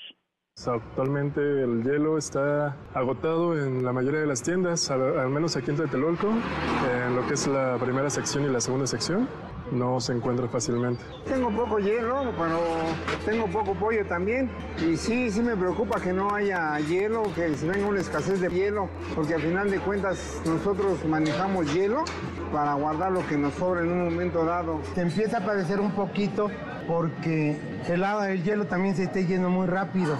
Entonces, si nosotros compramos 2 taras de hielo, ahorita tenemos que comprar 4. De hecho, la Comisión Nacional del Agua reportó para este viernes como previsión que habrá cielo con nubes dispersas y ambiente fresco a templado por la mañana e incremento de nubosidad con ambiente caluroso en la tarde. Además, Manuel, se prevén rachas de 40 a 60 kilómetros, además, y así con mismo tolvaneras y temperaturas máximas de 29 a 31 grados centígrados, que para este momento la sensación térmica pues es de 35 a 36 grados. Manuel, el reporte que tengo. ¿De cuánto dijiste, Juan Carlos? ¿De cuánto? De 35 en algunos puntos hasta 36. Híjole. Por ejemplo, en el metro, en el subterráneo, pues sí, que es las líneas que van pues por la parte inferior, el calor se llega a sentir hasta los 40 grados. Y en el metro, pues solamente hay unos ventiladores, aquellos que funcionaban con agua, tú los recordarás, que son precisamente para pues arrojar ese aire con un poco de brisa de agua. Estos no funcionan, solamente avientan aire, y las personas pues a soportar el calor en los largos trayectos pues en el sistema de transporte colectivo. Aire caliente que no ayuda demasiado. En fin, gracias, Juan Carlos. Gracias, muy buenas tardes. Muy buenas tardes, Ana Moguel, meteoróloga del Servicio Meteorológico Nacional. Ana, gracias, muy buenas tardes, ¿cómo estás? Buenas tardes, Manuel, es un gusto saludarte a ti y a tu amable auditorio. Igualmente, gracias por platicar con nosotros. ¿Se va o no se va esta tercera onda de calor que azota nuestro país desde hace varios días, Ana? Pues déjame comentarte que esta onda de calor que inició el 1 de junio, el sistema anticiclónico a niveles medios de la atmósfera que lo generaba se ha desplazado hacia el sur de Estados Unidos y gradualmente se ha debilitado, por lo que se ha declarado ya que esta onda de calor ha finalizado. Sin embargo, te comento también que el ambiente se mantendrá de muy caluroso, muy caluroso, en el noroeste, el norte y noreste del país, esperándose temperaturas superiores a los 45 grados Celsius en zonas de Sonora, Nuevo León y Tamaulipas, por lo que recomendamos no bajar la guardia en estos estados. O sea, formalmente ya se fue la onda, aunque el calor se quedó entre nosotros, Ana. Así es, el debilitamiento es gradual, no es así inmediato que ya se finalizó y ahora sí vamos a tener temperaturas un poco más frescas, no tan calurosas, sino que es gradual, y tengamos en cuenta también que ya tenemos hacia lo que es el sur y sureste del país sistemas tropicales que nos están favoreciendo las precipitaciones, esperándose para el día de hoy en zonas de Chiapas, lluvias puntuales torrenciales, estas son de 150 a 250 milímetros, e intensas en Oaxaca y Tabasco. Bueno, va a llover en el sureste, entonces. Después del análisis y de todos estos pronósticos, se observó que la onda de calor había finalizado ya para el territorio mexicano. Pues qué bueno, va a llover en el sureste. No había llovido, o había llovido muy poco en el país en estos últimos días, en estas últimas 2 semanas, Ana. Efectivamente, como lo comentas, desde unos días empezó la precipitación, sobre todo, como te comento, hacia el sur, sureste del país y gradualmente hacia el centro, que durante el fin de semana esperaríamos ya aquí en el centro del país algunos chubascos con algunos puntuales fuertes. Bueno, se va la tercera onda de calor y vendrá después la cuarta y la quinta. ¿Cuántas ondas de calor habrá que esperar en estos próximos meses? Bueno, mira, te comento que para el territorio nacional se pronosticaron 4 ondas de calor, ahorita pasamos ya la tercera y no se descarta que posiblemente tengamos la cuarta. La cuarta. Bueno, y vendrá la canícula también, que vaya, traerá lo suyo, apenas entró el verano hace un par de días, Ana. Sí, así como comentas, apenas comenzó en verano y bueno, recordar que la canícula no es que se quiten completamente las precipitaciones, sino que hay una disminución en los 2 picos máximos de precipitación, que es la que se le conoce como la canícula, esa disminución de la precipitación, y también recordar que la canícula no afecta a todo el territorio nacional, sino a algunos sectores, sobre todo en el sureste y sur. Bien, fue atípica esta onda de calor porque agarró parejo, ¿no? Golpeó a todo el país al mismo tiempo. Sí, bueno, como comenta, principalmente las ondas de calor se dan durante abril y mayo, se presentó ya durante junio, y lo que más llama la atención de esta onda de calor es su temporalidad y su duración.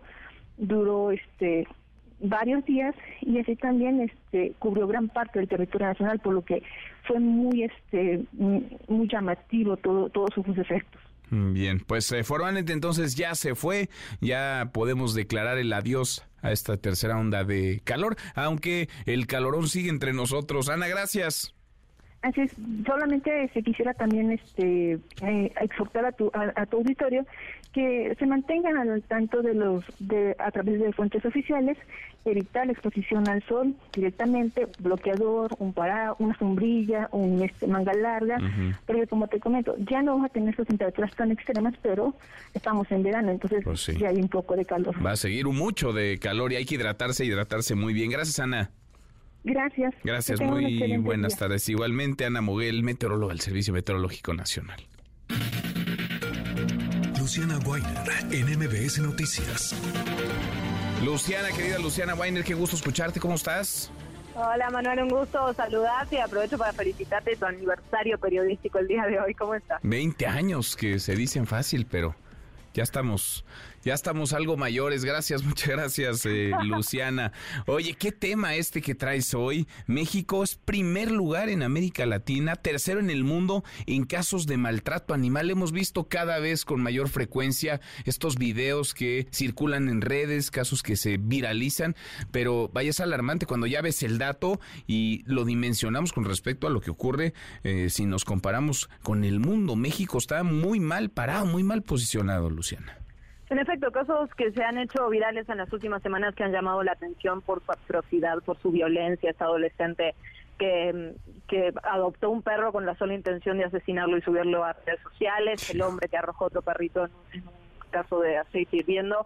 Pero la verdad que, como dices, es la punta del iceberg. Al final, creo que hay muchas cosas de las que tenemos que hablar y recién que escuchaba el pronóstico del tiempo nos la pasamos diciendo qué calor, qué terrible, qué calor. Lo cierto es que eso tiene que ver con consecuencias que le hemos hecho al medio ambiente, donde nos seguimos sintiendo la única especie importante, nos seguimos dando una relevancia fundamental y dejamos de lado todo lo demás, y eso tiene consecuencias. Una, el maltrato animal, otra, el calentamiento global, y así podemos seguir. Sin duda. Escuchamos, Luciana, escuchamos tu trabajo y seguimos platicando. Claro. Los registros del INE indican que en México existen aproximadamente 23 millones de animales de compañía. Sin embargo, se estima que el 70% de los perros y gatos se encuentran en situación de abandono. Solo 5.4 millones de ellos viven en un hogar. Aunque existen 31 leyes estatales de protección y cuidado hacia los animales, la disparidad entre las sanciones y la efectividad de estas normas hace urgente la necesidad de reunir los derechos y la protección de los animales en una única ley que los reconozca como sujetos. Actualmente estamos en la etapa procesal, en la etapa histórica del derecho, donde a los animales se les otorga el bienestar, pero aún siguen formando parte de la propiedad de alguien más, de alguien que tiene derechos y obligaciones, alguien que puede definir su destino. Y bajo el rublo legal, una silla y un perro tienen las mismas cuestiones. Aunque originalmente los sujetos son aquellos capaces de tener derechos y obligaciones, lo cual podría parecer incompatible con los animales, es importante destacar que existe la figura de la representación legal. En este sentido, un sujeto de derecho puede representar a otro que carece de capacidad, asumiendo así sus obligaciones. Y esto se ve reflejado en las reformas del artículo 4 y 73. 4, porque pensamos incluir en el artículo por excelencia del cuidado y derecho a un medio ambiente sano, otro dispositivo donde a los animales se les reconozca como seres sujetos de derecho, bajo la condicionante de que son seres sintientes, que tienen las mismas reacciones. Y todo esto nos explica el proyecto de Gabertini. Y el artículo 73, donde homologando las 31 leyes de bienestar animal y los 28 códigos penales de las diferentes entidades federativas, poder sacar una sola postura donde se absorban las deficiencias y se proyecten los beneficios que otorgan estas cuestiones. Movimiento Conciencia ha estado presente en las conferencias matutinas del presidente López Obrador y en voz de la fotodocumentalista Elidet Fernández se ha cuestionado al presidente sobre la materia. Señor presidente, usted comentó en este espacio el 19 de mayo de 2022 que una vez revisado el proyecto del Movimiento Conciencia contra la Crueldad Animal, el propio Ejecutivo podría enviarlo como iniciativa de ley. La pregunta es, ¿contemplaría la posibilidad de presentar usted mismo esta reforma constitucional al artículo 4? Supuestamente ya se cuenta con el aval de todos los grupos parlamentarios, porque evidentemente no se trata solo de animales. Pues sí, estamos de acuerdo. Hay que continuar con el proceso en el Congreso para que se apruebe en el Senado la reforma legal, y sí vamos nosotros a presentar una iniciativa para la reforma al artículo 4. Lo puedo asegurar. Para el IDET, esta respuesta, que corresponde al martes 19 de junio de 2023, es la mejor que ha recibido por parte del presidente. Sin embargo, sabe que se trata de una normativa que toca fibras sensibles en el terreno económico. ¿Para quién tendría un costo alto? Te voy a poner un ejemplo. Si tú transportas un camión de cerdos con 50 cerdos, unos sobre otros, con sed, a la hora que está la gana, 40 grados centígrados, pues a nadie le importa y se van al matadero. Pero si después, gracias a esta iniciativa como seres sintientes, pues los tienes que tratar diferente. O sea, ya hay normas establecidas, no se va a evitar que se sigan matando para consumo, pero a lo mejor en los 50 cerdos, los que tienen que transportar son 30 cerdos con ciertas características. Este domingo 25 de junio, diversas organizaciones en favor de los derechos de los animales y en contra de la violencia hacia ellos marcharán a las 11 de la mañana del Ángel de la Independencia hacia el Zócalo capitalino, exigiendo la aprobación de la minuta a favor del bienestar animal para modificar el artículo 73, generar la publicación de la primera Ley General de Protección Animal y la consideración a una reforma constitucional del artículo 4. Yo soy Luciana Wainer y esto es Código MVS. Este domingo entonces, Luciana, este próximo 25 de junio, 11 de la mañana del Ángel al Zócalo, 1 de cada 10,000 casos son castigados por el Estado, como en muchos otros frentes, pero en este más todavía no hay justicia y rara vez se investiga, rara vez se sanciona. En efecto, no hay homologación de los códigos penales. Parte de lo que se decía es que hay muchas leyes en los últimos años que están dirigidas hacia ellos, pero no hay una homologación y, por supuesto, hay una impunidad que prevalece como en el resto de las materias. Por otra parte, es de decir también, Manuel, que me parece importante, siento que este tipo de iniciativas, de exigencias, van a ir creciendo y va a ser algo en lo que vamos a tener que poner el ojo desde el periodismo, el maltrato, el cambio climático, cómo estamos tratando a nuestro medio ambiente. y esta reforma que plantea que son sujetos de derecho, en tanto son seres sintientes. Sin duda. Es un cambio de conciencia completamente. Es generar conciencia, lo dices muy bien, Luciana, porque sí son las leyes, pero también es la conciencia en la sociedad. En efecto, y creo que eso es lo que viene después. Siempre decimos que llegan las leyes, pero el cambio cultural tarda muchos años todavía en permear, entonces ahí está la verdadera batalla, la cultural. Totalmente. Luciana, qué gusto escucharte, gracias como siempre. Muchísimas gracias, Manuel, un abrazo. Otro para ti, muy buenas tardes, es Luciana Wainer. 4:45, pausa, volvemos, hay más. Redes sociales para que siga en contacto: Twitter, Facebook y TikTok. M. López San Martín. Continúa con la información con Manuel López San Martín en MVS Noticias. Ya estamos de regreso. MVS Noticias con Manuel López San Martín. Continuamos.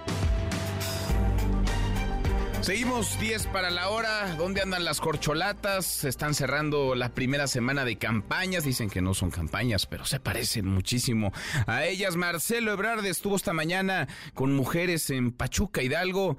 Ahí escuchó algunas demandas, algunos reclamos y también algunas porras. Mayor vacunación, mayor prevención. ¡Trabajo aquí en Hidalgo! Que haya acción afirmativa de salud en favor de las mujeres en los servicios. Por ejemplo, mastografías gratuitas. Por ejemplo, todo lo que es el chequeo de tu salud de la mujer, los medicamentos oportunos, equipos, es lo que se está hablando. Muy bien. Bueno, pues así el recorrido del ex canciller Marcelo Ebrard en Pachuca, Hidalgo. La ex jefa de gobierno Claudia Sheinbaum anda en Sonora, terminó hace unos minutos una asamblea informativa, un mitin pues en San Luis, Río Colorado. Primero nos pidió nuestro partido Morena que dejáramos los cargos que tenía. Para mí fue un proceso difícil porque yo era jefa de gobierno de la Ciudad de México, un puesto de elección popular. Entonces hice una encuesta para preguntar si la gente me permitía salir del gobierno para caminar, para ser la coordinadora de la transformación. Y el 70% dijo que sí, y entonces tomé la decisión de participar. 70% dice Claudia Sheinbaum, le dijeron que sí, querían que dejara la jefatura de gobierno para irse a buscar la candidatura presidencial. No conocíamos de esta encuesta, no la vimos, quién sabe cuándo se realizó, pero bueno, es lo que dice Claudia Sheinbaum. El exsecretario de Gobernación, Adán Augusto López, visitó esta mañana San Juan, Querétaro. Por la tarde recorrerá Cuautitlán Izcalli, Naucalpan, también en el Estado de México. Adán, amigo, San Juan está contigo. Adán, amigo, San Juan está contigo. Adán, amigo, San Juan está contigo. Adán, amigo, San Juan está contigo. Y Ricardo Monreal, senador con licencia, está en Zacatecas, anda en su tierra, realizará recorridos por Sombrerete, por Jerez. Por la mañana ofreció una conferencia donde aseguró que no va a declinar por ninguna corcholata, que va a llegar hasta el final de este proceso. No está en mi haber, en mi agenda, ni en mi pensamiento, ningún tipo de declinación en este proceso. Voy a llegar hasta el final y tengo esperanza de que vamos a dar buenos resultados, estoy seguro. Y he visto una respuesta creciente de aceptación ciudadana. Entonces no hay ninguna intención de esas. Andrés, quiero llegar hasta el final, voy a llegar hasta el final y yo estoy seguro que van a haber sorpresas. Quiere llegar hasta el final Ricardo Monreal. 65 días tienen aún por delante. Gerardo Fernández Noroña está en Jalapa, Veracruz. Manuel Velasco no tuvo actividades públicas. Está con su esposa, está con Anaí, que sufrió una lesión en uno de los oídos. Ayer y hoy el senador del Partido Verde no ha tenido actividades. Son las corcholatas. Es esta primera semana de campañas. Fernando Canek en MVS Noticias. No está Fernando Canek, pero sí Aquiles Barajo, la neta. Aquiles, buenas tardes. Buenas tardes, Manuela, pilla el auditorio. Te reporto, Manuel, que esta semana todo pareciera indicar que ya estamos en un proceso de sucesión presidencial, aunque las precampañas de Morena no tengan permitido decirle así a las giras de las corcholatas por no violar la ley electoral, que dicho sea de paso, fueron los mismos morenistas los que la crearon.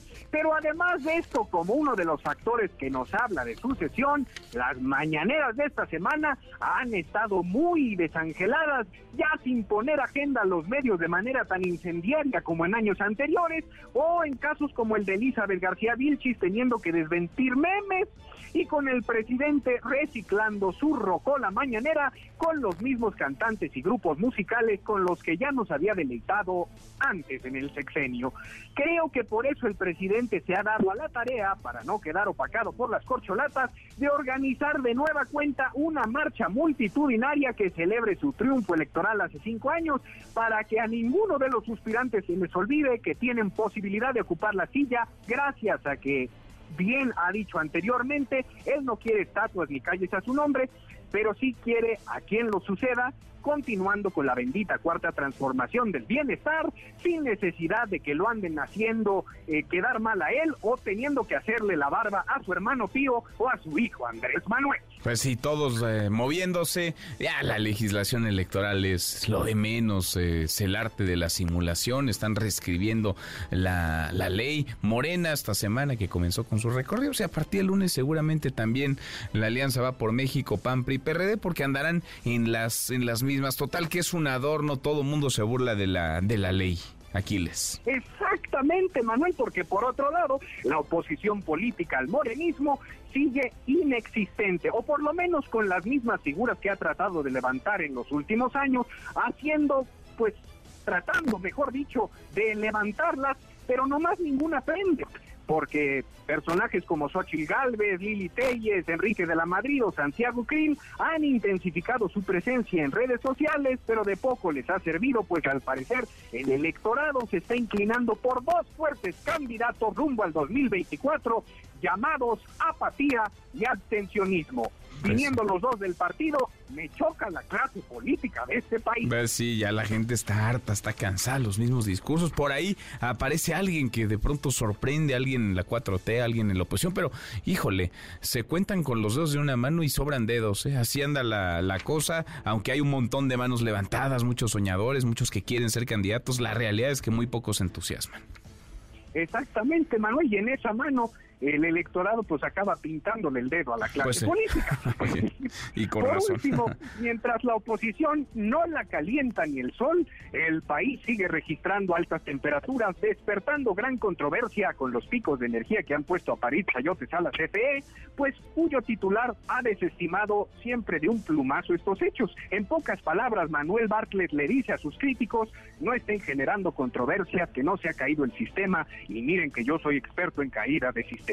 En tanto, el presidente de la República aconseja que para evitar la saturación de la red y el intenso calor, pues habría que levantarse más temprano. Ay, Manuel, si tan solo hubiera existido una medida de aumentar 1 hora el reloj para compensar múltiples problemas logísticos que trae un verano. Pero bueno, cada quien sus ocurrencias, Manuel. Ya el próximo sexenio a lo mejor alguien decide regresar el horario de verano nomás para compensar. Pues, ¿cuánto, Manuel? Qué cosa, entre ocurrencias y entre ocurrentes andamos, tiempos de sucesión. Gracias, muchas gracias, Fernando. Al contrario, reporto para Noticias MVS, aquí les barajo la neta, tirándoles la neta en la mera gente. Es Fernando Canek. Ya menos nos vamos, revisamos lo último en la información. En tiempo real. El presidente López Obrador acusa a exconsejeros electorales del INE de asesorar a oposición para elegir candidato presidencial. El Heraldo de México. Luisa María Alcalde defiende su papel en Gobernación. En esta lucha del feminismo también hay mucha simulación, dice. Milenio. Estados Unidos estrangula abastecedores chinos del cártel de Sinaloa y del cártel Jalisco Nueva Generación. MVS Noticias. Debe reformarse el Poder Judicial, afirma Marcelo Ebrard. Con esto cerramos, con esto llegamos al final. Gracias, muchas gracias por habernos acompañado a lo largo de estas 2 horas. Hoy Manuel López San Martín, se quedan con Nicolás Romay y todo su equipazo. Nos vemos como todas las noches a las 10 por ADN 40 y acá nos encontramos el lunes. Es fin de semana, es viernes, pásela muy bien. MVS Radio presentó Manuel López San Martín en MVS Noticias.